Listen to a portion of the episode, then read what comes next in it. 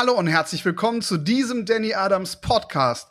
Heute ist eine ganz besondere Folge, denn es sind immer ganz besondere Folgen, weil ich mit jemandem spreche, wo ich überhaupt noch nicht genau weiß, was kommt eigentlich heute auf mich zu.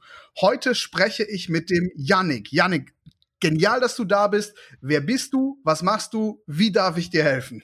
Hallo Danny, freut mich auch, dass ich hier sein darf. Erstmal kurz zu meiner Person. Genau, ich bin der Yannick, komme aus Mannheim, äh, beruflich für eine Performance-Marketing-Agentur, sprich ich konzipiere und führe Online-Marketing-Strategien durch. Gut, wie kannst du mir helfen? Also aktuell bin ich selbstständig, habe keine Mitarbeiter und ich möchte jetzt langsam den Weg vom Selbstständigen hin zum Unternehmer gehen, eine Geschäftspartnerschaft eingehen und auch zeitnah eine GmbH gründen. Dazu hätte ich ein paar Fragen vorbereitet. Ei, super. Wenn du aus Mannheim kommst, dann, dann, dann versuche ich mal mein allerbestes. Du hast Fragen vorbereitet. Das äh, freut mich. Dann lass uns doch direkt mal mit deinen Fragen loslegen.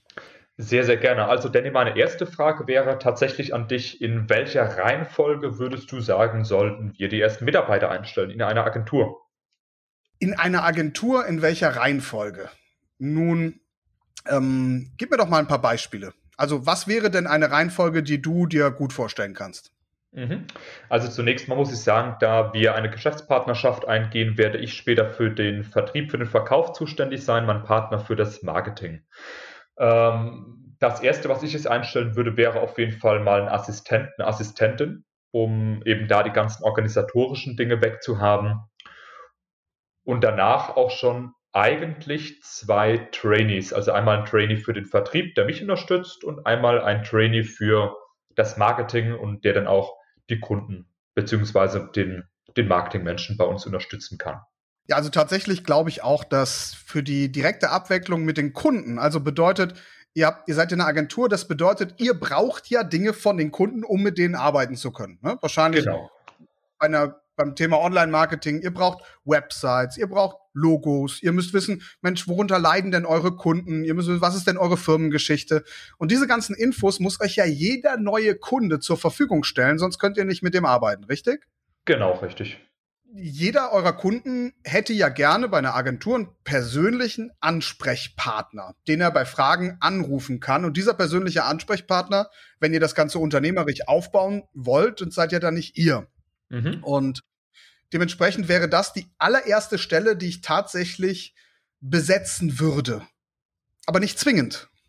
Und da kommt der springende Punkt, weil das wirklich von Situation zu Situation unabhängig ist. Die, die große Frage ist, wo habt ihr aktuell Schwächen? Also was, was würdest du denn gerne am, als allererstes abgeben, damit du es los bist, weil es dir weder Spaß macht, noch es in deinem großartigen Kompetenzbereich vielleicht liegt? Alles, was Backoffice angeht, Rechnungen und so weiter und so fort und Kundenbetreuung. Weil tatsächlich ist das Schwierigste so im Agenturalltag, wie wir das kennengelernt haben, dass du halt Dinge von den Kunden brauchst, bevor du loslegen kannst und immer auch mal wieder Feedback brauchst. Und tatsächlich ist das das, was ich gerne direkt weghaben möchte, um mich voll auf meine Kernkompetenz, den Verkauf zu konzentrieren. Bei meinem Geschäftspartner genau dasselbe, nur im Bereich Marketing. Okay, wer kümmert sich denn bei euch um Finanzen, Rechnungen und so weiter? Wer ist da der Verantwortliche von euch beiden? Äh, das werde ich machen. Okay. Und das möchtest du kontrollieren, also du kontrollierst, was jemand anderes macht, aber im Grunde möchtest du damit eigentlich nichts zu tun haben, weil, sind wir mal ehrlich, keinem Unternehmer macht das wirklich besonders viel Spaß, richtig? Genau, also das würde ich schon ganz gerne abgeben, aber nichtsdestotrotz äh, möchte ich die Oberhand darüber haben, das Ganze auch kontrollieren, klar. Okay. Was du dafür brauchst, ist eine Buchhalterin oder ein Buchhalter und du brauchst auf jeden Fall noch einen Studenten. Also ich habe das immer mit Studenten gelöst. Ähm, für etwa 10 Euro die Stunde, der die ganzen Belege, die du hast, vorsortiert. Mhm. Also so kenne ich das eigentlich in den Online-Marketing-Firmen. Bei diesem Studenten musst du einmal zeigen, du pass mal auf, das ist ein, äh, das ist vom Zahlungsanbieter, das ist von dem und dem CRM, das ist von dem und dem, damit er das alles vorsortiert und nochmal zum Buchhalter schickt, weil der Student kostet dich halt ein Zehner die Stunde und der Buchhalter wahrscheinlich eher mal mindestens das Dreifache. Mhm. Darum habe ich persönlich immer so gearbeitet und damit fährt man eigentlich ganz gut. Also das wäre bei mir persönlich zum, Beispiel das allererste, was ich abgeben würde. Mhm. Ja, einfach, weil es mir überhaupt keinen Spaß macht. Dinge, mit denen ich mich in meinem Alltag auf keinen Fall beschäftigen möchte, abgeben. Mhm. Ähm, das nächste jemanden für den Kundensupport abgeben und, und für ja, für die, für die Betreuung der Kunden, ich meine, das ist easy. Oder was stellen sich da vielleicht für Fragen? Äh, was die Betreuung angeht, tatsächlich eher wenig, was ich mir jetzt äh, zeitgleich gedacht habe, ob das vielleicht äh, die Assistenz der Geschäftsführung anfangs übernehmen könnte. Die Assistenz, also das heißt, du möchtest dir von vornherein eine, eine Assistentin, einen Assistenten einstellen, der Vollzeit äh, an deiner Seite kämpft? Ja, haben wir schon so angedacht. Wenn äh, der notwendige Cashflow dafür da ist, ja. Okay. Und rein aus Interesse, wollt ihr euch direkt jemanden in Vollzeit holen, der bereits qualifiziert ist und ähnliches schon gemacht hat? Oder vielleicht jemanden, der ein Studium absolviert hat und vielleicht irgendwo zunächst als Praktikant anfängt und sich dann einarbeitet? Äh, haben wir so noch nicht entschieden. Also kann ich jetzt pauschal noch nicht beantworten. Ähm, würde eine Gegenfrage stellen, was du als sinnvoll erachtest. Also bei Mitarbeitern ist es nach meiner Erfahrung immer das Wichtigste, weil, wie die innere Einstellung von dem Mitarbeiter ist. Hat ein Mitarbeiter die richtige innere Einstellung, kann er eigentlich fast alles lernen. Ja, und er wird auch das, was er lernt, gut machen. Also zumindest, wenn er einen gewissen Hang dazu hat. Klar gibt's Leute, die sind eher zahlen- und technikorientiert und andere, die sind eher kreativ. Ja, ich meine, so ist es bei euch ja auch. Einer macht's Marketing, der andere macht den Vertrieb. So ist das ja in meinem Unternehmen genauso geregelt.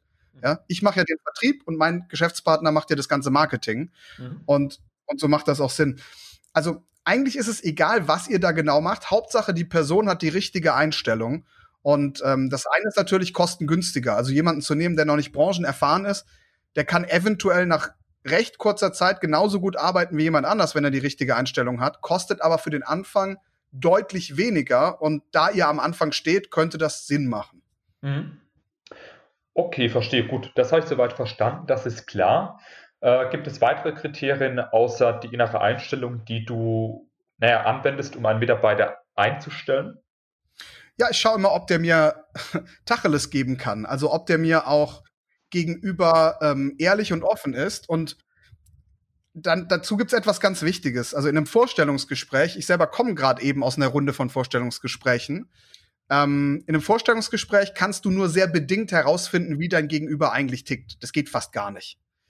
Weil in einem Vorstellungsgespräch kriegst du ein Gefühl. Und wenn dein Gefühl passt und das richtig ist, dann liegst du vielleicht, wenn du eine sehr gute Führungskraft bist, in 70 Prozent der Fälle richtig. Mhm. Bedeutet aber auch in 30 Prozent der Fälle falsch. Diese Zahl habe ich nicht erfunden, die ist von Jack Welch, einem der berühmtesten Manager auf diesem Planeten. Ja, unter anderem äh, jahrelang Manager von GE gewesen, General äh, Electrics. Mhm. So. Und Jetzt ist der Punkt, wie schaffst du es aber, dass du diese Person wirklich einschätzen kannst? Und da führt eigentlich gar kein Weg an mindestens, meiner Auffassung nach, an mindestens drei Tage Probearbeiten vorbei. Du kannst auch drei verschiedene Mitarbeiter drei Tage Probearbeiten lassen und danach den besten nehmen. Das könntest du auch machen. Ist aber natürlich wieder komplexer in der Umsetzung. Aber das möchte ich euch in jedem Fall empfehlen. Drei bis fünf Tage Probearbeiten. Das mhm. folgende ist gesetzlich, glaube ich, nicht in Ordnung, was ich dir jetzt äh, natürlich deswegen nicht empfehlen werde, aber ich werde es einfach mal erzählen. Ähm, und zwar könntest du einem Mitarbeiter sagen, du pass mal auf, du arbeitest für mich fünf Tage lang Probe. Sollte ich dich danach übernehmen, ist diese Arbeitszeit bezahlt. Sollte ich dich danach nicht übernehmen, kriegst du nichts dafür, denn dann wird das seinen Grund haben. Mhm. Ein guter Mitarbeiter lässt sich, danach, lässt sich darauf ein. Mhm. Okay, verstehe. Meine nächste Frage zielt auch äh, auf das ganze Thema ab. Also ich bin jetzt seit einem Jahr, nee, seit, seit knapp zwei Jahren ungefähr selbstständig. Ähm, wie würdest du dir, wenn du es einfach mal zurückdenkst, wenn du die Fehler überblickst, die du vielleicht hinsichtlich der Mitarbeiterführung gemacht hast, am effizientesten und am effektivsten das Thema Führung beibringen? Ja, ich glaube, das Thema Führung ist eins, wo man sein ganzes Leben wahrscheinlich lernt, weil du, du kannst ja immer nur auf der Führungsstufe andere Menschen führen, auf der du selber bist. Bedeutet, lass uns mal die drei wesentlichen Führungsstufen meiner Meinung nach kurz abklappern. Führungsstufe eins ist Zwang. Ja, also da viele, viele Menschen arbeiten in einfachen Berufen mit dem Thema Zwang. Also die arbeiten, um Geld zu verdienen. Und wenn ihnen jemand sagen sollte, ähm, also wenn jemand ihnen helfen möchte, dass sie besser arbeiten, kann man eigentlich nur mit der Kündigung drohen. Mhm. Das tun ganz viele Menschen. Bei einer Agentur kannst du mit diesen Menschen natürlich nichts anfangen. Ja, das wäre jetzt für viele Fließbandarbeiter und so weiter vielleicht das Mittel der Wahl. Dann kommt Stufe Nummer zwei. Stufe Nummer zwei bedeutet Arbeiten mit festgelegten Aufgaben. Nehmen wir uns das Beispiel einer Putzfrau. Wir könnten politisch korrekt Raumpflegerin sagen, aber da ich das hier nicht muss und das mein Podcast ist, nehmen wir das Beispiel einer Putzfrau. Ähm, du könntest einer Putzfrau sagen, du pass mal auf, der Tisch, die Lampe da vorne, der Vorhang und das alles in diesem Raum, putzt du bitte alles einmal die Woche richtig sauber. Da vorne ist eine Checkliste, du hakst das dann ab. Der Vorteil daran ist, die Aufgaben sind klar definiert und die Putzfrau wird wahrscheinlich alles sauber putzen. Der Nachteil daran ist, wenn der Raum schon nach drei Tagen dreckig aussieht, wird sie ihn nicht sauber machen. Weil sie ist ein Mensch, der auf Führungsstufe 2 funktioniert und sie wird nicht äh, proaktiv handeln. Dann gibt es Menschen, die funktionieren auf Führungsstufe 3. Und das ist Arbeiten mit, mit festen Zielen und nicht nur mit kleinen Projekten. In dem Fall würde man der Putzfrau sagen, pass auf, liebe Putzfrau, diesen Raum hier bitte immer sauber halten. Ja? Alles hier soll immer sauber sein. Es gibt Menschen, denen könntest du das nicht sagen, weil sie würden ständig das nicht machen, weil sie einfach nicht proaktiv genug denken. Also der Raum wäre trotzdem einfach schmutzig. Aber es gibt auch Menschen, die musst du so führen, weil sie auf, auf, weil sie auf Stufe 2 kaputt gehen. Die wollen sich nicht alles vordiktieren lassen. Die denken eben selbst. Ja, und dann gibt's da drüber noch gewisse Führungsstufen, sowas wie Führung mit Sinn. Ja, also ich sage einem Mitarbeiter einfach nur, das sind die Prinzipien unseres Unternehmens, handle entsprechend danach. Da brauche ich aber natürlich sehr, sehr gute, fortgeschrittene Leute und die wollen auch natürlich entsprechend bezahlt werden. Das heißt, was du für deine Agentur in der Regel brauchst, also die Assistenz der Geschäftsführung kann gerne auf Führungsstufe 2 funktionieren, ähm, wie eigentlich die meisten Menschen in der Wirtschaft. Was du, was du letztendlich unbedingt brauchst, sind genügend Menschen auf Führungsstufe drei. Damit du aber auf Führungsstufe drei führen kannst, musst du einem anderen Menschen bedingungslos vertrauen können. Weil sonst, äh, sonst hinterfragst du den in der Woche zweimal. Du gibst dem ein Ziel, der hat eine Woche Zeit, um das zu machen, und in der Woche rufst du den zweimal an und sagst, wie sieht's denn aus? Dann fühlt der, was fühlt der dann? Naja, dass du missertraust. Das merkt er ja. Genau. Genau, du hast Misstrauen und Misstrauen sorgt beim anderen Menschen für Misstrauen. Also die Welt ist ein Spiegel, misstraust du einem anderen Menschen, misstraut er dir. Er denkt dann vor allem auch, er fühlt sich nicht gewertschätzt, er denkt, du vertraust ihm nicht und du hast die Frage einfach nur gestellt, was, welche Führungsfehler kann man sich ersparen? Ich glaube, es ist ganz wichtig, Menschen einzustellen, die frei denken, proaktiv sind ähm, und, und gute Arbeit machen wollen und diese Menschen dann auch erstmal machen zu lassen. Der Haken daran ist, am Anfang wirst du Führungsstufe 3 und 2 Mitarbeiter nicht sofort unterscheiden können, durch gar nichts. Mhm. Das du musst erstmal ein paar davon gehabt haben, um zu sehen, wer was ist. Okay, verstehe ich. Denn meine nächste Frage zielt so ein bisschen auf den Marketingbereich ab. Da würde mich jetzt von dir mal extremst interessieren, welche Persönlichkeitstypen ziehst du, äh, ziehst du als in das Marketing mit rein? Also welche Eigenschaften sollen die Menschen mitbringen? Vor allem in Bezug auf eine Online-Marketing-Agentur. Freaks. Also also so Leute, mit denen du dich vielleicht auf der Party niemals unterhalten würdest, weil die, die sind entweder gar nicht da oder die stehen irgendwo in der Ecke, weil sie einfach mit niemandem reden. Meistens, also ich hatte ja selber äh, mein, mein E-Mail-Marketing-Unternehmen, äh, mein, mein Verlag für, für digitale Medien, die Change Media GmbH damals. Ähm, da hatten wir äh, zu Spitzenzeiten fünf Leute Vollzeit nur als Texter. Und alle fünf Texter das waren Leute, ähm, das Büro war echt spooky. Die waren mega introvertiert. Das waren, die, die waren auch komisch irgendwie ein bisschen. Also sobald ich irgendwie reingekommen bin ins Büro und hab gesagt, so Leute, jetzt zocken wir eine Runde FIFA, waren sie auf einmal alle da, ja. Aber ähm, mit denen auf eine nächste gute Party gehen, hättest du nicht machen können, weil mhm. die hätten alle keinen Bock auf den Sozialkontakt gehabt und hätten auch nicht gewusst, was sie da machen. Also meiner Erfahrung nach ist das so eine Art Stereotyp, nicht immer, aber oft ist der für Online-Marketing perfekt geeignet. Leute, die Bock haben, sich an ihrem Schreibtisch in Dinge reinzuwühlen und das sollten sie am besten sogar noch lieber machen als alles andere auf der Welt. Mhm. Kannst du das, kannst du dir ein bisschen vorstellen, was für ein Menschentyp ich meine? Ja, du hast ja das unglaubliche Talent, Bilder in Köpfen zu malen. Also ja, auf jeden Fall. Das habe ich verstanden. Soll natürlich nicht heißen, wenn du mal jemanden triffst, der, der äh, mit Messer und Gabel essen kann und auch beim anderen Geschlecht beliebt ist, dass, dass, dass der das nicht auch könnte. Aber ähm, meine Erfahrung ist, also äh, ich habe ja auch ein Marketingbüro in, in, in Hamburg und da sitzen auch vier introvertierte Menschen. Das ist einfach so, ja. Okay, spannend. Ähm, Danny, wie viel Geschäftsführergehalt sollte man sich prozentual pro Kopf vom monatlichen Cashflow auszahlen? Ein riese Fragezeichen aktuell bei uns. Ja, das ist für alle äh, Gesellschafter und Geschäftsführer auf diesem Planeten eine, eine riesengroße Frage. Ja, also, also und du, und du kannst sie auch pauschal nicht beantworten, weil das mit deinem Sicherheitsgefühl zu tun hat. Du musst dich ja fragen, wie viele Monate soll das Unternehmen überleben können, wenn wir, äh, wenn unser Markt stillsteht? Also das beste Beispiel wurde uns allen Unternehmern gerade gespiegelt und das war Corona. Corona war so ein wundervolles Beispiel dafür, dass man als Unternehmer es echt gut hat, wenn man einfach mal sechs bis neun Monate Rücklagen im Unternehmen hat.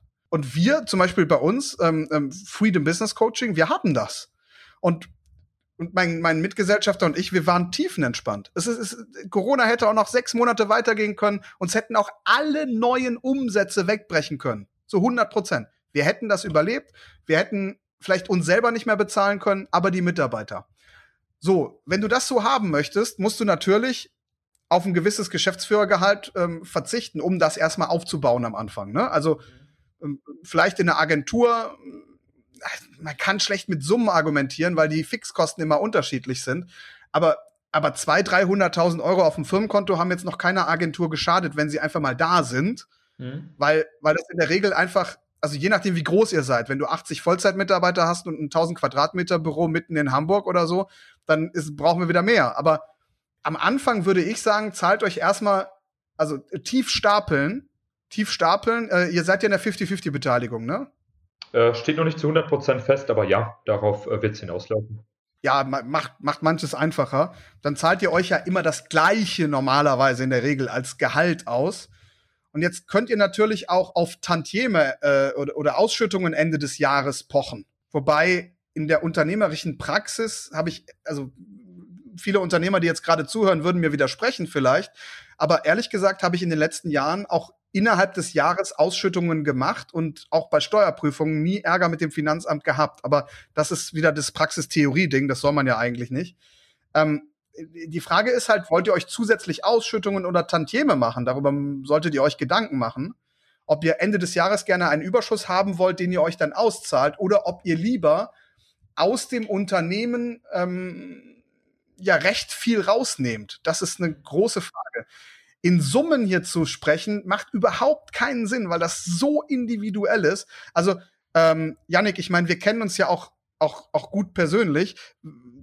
Da könntest du super gerne noch mal, noch mal nachfragen, wenn, ähm, ja, wenn es soweit ist bei euch. Mhm. Dann, was ich dann immer machen würde, ist, ich würde mir halt die Liquidplanung angucken. Jedes, jedes Unternehmen sollte eine Liquidplanung haben, meiner Meinung nach mit einer mindestens 90 Tage Vorausschau. Mhm. Also bedeutet, ich habe alle Fixkosten plus Puffer plus alles, was auf mich zukommt, der nächsten 90 Tage drin. Ich habe Mitarbeitergehälter drin. Ich habe die voraussichtlichen Einnahmen drin, die im besten Fall realistisch gerechnet sind, eher ein bisschen pessimistisch und weiß dann sehr genau, wo ich in drei Monaten stehe. Mhm. Ja, und anhand okay. so einer, von so einer Liquidplanung kannst du es eigentlich sehr, sehr gut festmachen. Wichtig ist noch, ähm, äh, in Deutschland gilt ist es ja auch wichtig, normalerweise sich nicht zu hohe Gehälter zu zahlen, in der, zum Beispiel in der GmbH. Äh, warum weißt du? Äh, nein, noch nicht. Schande über mein Haupt. äh, nö, musst du auch nicht. Das, der, der Punkt ist der, ähm, wenn du ein Gehalt von über 15 oder über 20.000 Euro monatlich anvisierst oder nimmst, dann kann das sein, dass der deutsche Staat sagt, nee, nee, nee, nee, nee, Moment, das ist eine Gesellschaft und die Gesellschaft an sich die soll ja Profit machen, die soll ja Gewinn machen. Und jetzt nehmen sich die Geschäftsführer hier so viel Gehalt raus, das kann doch nicht sein. Jetzt machen wir erst recht mal eine Steuerprüfung und ähm, im, im, im Zweifel geht's immer drum, dass die Gesellschaft Vorrang haben muss vor euch. Das mhm. ist ja eine eigenständige Person ne, vor ja. Gericht. Und da solltest du dich dann auch noch mal, also so ab einem Gehalt von 15.000 Euro brutto solltet ihr euch auf jeden Fall noch mal beraten lassen, wie ihr dann genau an euer Geld kommt. Mhm. Okay, habe ich soweit verstanden. Dann auch nochmal eine Frage, die so in die ähnliche Richtung zieht, was mich jetzt nochmal interessieren würde. Äh, welche Angelegenheiten siehst du denn als absolute Chefsache und welche Dinge würdest du delegieren? Also am Anfang sehe ich erstmal alles als absolute Chefsache. Also äh, es kann nicht sein, dass irgendjemand einen Prozess im Unternehmen installiert in den ersten wahrscheinlich sechs Monaten mindestens, ohne dass ihr diesen Prozess ganz genau kennt. Also ihr müsst exakt wissen, was für Unterlagen gehen an die Kunden. Und zwar immer. Das würde ich mir auch absegnen lassen und immer sagen, es geht nichts, ohne dass das über meinen Schreibtisch geht. Mhm. Mm, und im ersten halben Jahr kann das auch jeder Mitarbeiter ganz genau verstehen. Dann irgendwann ist es aber so, wenn du beginnst, Dinge abzugeben. Also ich meine, Yannick, dass du das erste halbe Jahr nicht äh, weder schlafen noch essen wirst, das ist dir ja sowieso klar, denke ich. Ja, ähm, ungefähr. Ja, und, und, und dann, wenn du Dinge abgibst an vertrauensvolle Menschen, würde ich trotzdem so lange einen Kontrollmechanismus da drauf halten. Also, also immer das nochmal über den Schreibtisch gehen lassen, prüfen, bis dieser Mensch sich mehrfach bewiesen hat. Wie oft das sein muss, das musst du dann nach einer Zeit entscheiden. Das kann von Mensch zu Mensch unterschiedlich sein und auch von Auftrag zu Auftrag. Und dann kannst du irgendwann Menschen auch vollkommen frei arbeiten lassen. Aber wichtig ist, dass du da erstmal Step by Step selber ein Gespür für bekommst. Und das ähm, geht eben nicht von heute auf morgen. Deswegen würde ich sagen, das erste, mindestens das erste halbe Jahr, eher das erste Jahr überall Blick auf alle Prozesse haben, außer natürlich die Prozesse von deinem äh, Mitgeschäftspartner. Da solltet ihr den Teufel tun, euch in die Prozesse reinzureden. Mhm. Du leitest über zu meiner abschließenden Frage, die ich an dich habe, und zwar, wie können wir so eine Geschäftspartnerschaft möglichst effizient und möglichst effektiv auch lösen? Weil wir sind beides Menschen, wir möchten ganz, ganz stark nach vorne gehen wie kommen wir uns da nicht in die Quere? Also erstmal rechnet damit, dass wenn ihr euch voll entfalten wollt, dass es, also es ist gut, dass ihr zwei unterschiedliche Charaktere seid. Das versuchen viele Leute anders, ja. Ähm, kommt euch bitte oft möglich in die Quere. Ihr, ihr werdet wahrscheinlich im, mindestens im ersten Jahr jeden Tag telefonieren. Also wenn ihr das nicht tätet, das wäre fast unmöglich, weil, weil im Tagesgeschäft passieren so viele Dinge und ihr werdet so viel lernen und es gibt immer was Neues und es gibt immer Dinge, die ihr untereinander als Gesellschafter wahrscheinlich abklären müsst. Äh, und ihr werdet so oft unterschiedlicher Meinung sein, dass ihr lernen müsst, miteinander klarzukommen. Das ist, das ist krasser als eine Ehe, wirklich. Und ich weiß das, weil ich habe Geschäftspartner schon öfters gehabt und ich habe auch eine Ehe. zum ersten Mal und hoffentlich auch zum letzten Mal. Aber ähm, also äh, Fakt ist einfach, möglichst effektiv, effizient bedeutet, ihr habt klare Aufgabenbereiche. Also es gibt keinen einzigen Aufgabenbereich in eurem Unternehmen, der nicht bei wo nicht einer von euch beiden die Verantwortlichkeit für hat. Mhm. Und es gibt keinen einzigen Bereich, wo ihr beide die Verantwortung für habt. Also es könnte nicht sein, dass wenn du den Vertrieb machst, dass dein Geschäftspartner auf die Idee kommt, zum Beispiel einen deiner Vertriebler anzurufen und dem einen Tipp zu geben, ja, wie er mhm. das zu machen hat oder den zu kritisieren. Das ist das Schlimmste, was man machen kann, weil man kommt immer ins Gehege. Dein, dein Mitgesellschafter ist ja kein Angestellter von dir und du bist nicht seiner. Das bedeutet, ihr beide müsst, müsst euch mit höchster Ehrfurcht behandeln, als ob der andere ein König ist, der immer richtig liegt. Und wenn man an ihn rantritt, dann macht man das immer hochdiplomatisch und und lässt ihm unbedingt seine Freiheit, weil ihr beide seid Unternehmer und uns Unternehmer zeichnet alle aus, dass wir Freiheit haben wollen. Mhm. Am Anfang würde ich empfehlen, Montag bis Freitag jeden Tag ein Draw fix. Also, also fester Termin, wann ihr telefoniert. Ihr werdet vielleicht auch noch darüber hinaus telefonieren. Mhm. Mm, kann auch sein, dass ihr direkt in der ersten Woche merkt, okay, war ein blöder Tipp von Danny. Wir brauchen das tatsächlich nur zweimal die Woche, weil wir so, so, so effizient mit. Also sitzt ihr persönlich zusammen in einem Büro? Ja, planen wir auf jeden Fall. Ja, okay, dann braucht ihr vielleicht das Fix gar nicht. Ich bin immer, ich gehe immer von dezentralem Arbeiten aus, wo man sich nicht sieht, aber dann, dann werdet ihr ja eh euch im Tagesgeschäft die ganze Zeit sehen. Aber gerade die ersten Monate, es wird oh, so viele Fälle geben, die ihr zum ersten Mal habt. Also dieses, ähm, ähm, hast du das Buch von Ray Dalio, Die Prinzipien des Erfolgs, gelesen? Nein, steht aber dank dir auf meiner Liste. okay, er, er geht davon aus, äh, kurze Grundannahme von Ray Dalio, sie ist brillant. Er geht davon aus, das Leben ist ein Spiel und wir bekommen im Spiel die ganze Zeit neue Aufgaben und immer wenn wir eine Aufgabe gelöst haben, können wir daraus ein Prinzip ableiten, äh, für die Zukunft. Und auch wenn wir eine Aufgabe nicht gelöst haben, haben wir oft daraus die Möglichkeit, ein Prinzip abzuleiten für die Zukunft. Und je mehr Prinzipien wir uns für unser Leben sammeln, desto höher können wir steigen. Also desto mehr gehen wir Levels nach oben. Der Grund, warum ich das Modell ganz charmant finde, ist, weil Ray Dalio halt Milliardär damit geworden ist, mit dieser Einstellung. Und ähm, äh, dementsprechend mag ich dieses Buch sehr empfehlen. Ähm, ich habe drei längere Geschäftspartnerschaften in meinem Leben gehabt. Und bei allen drei war es so, nee, bei der ersten war es so, dass wir uns nach zwei Jahren so völlig gezankt haben, dann ging es nicht weiter.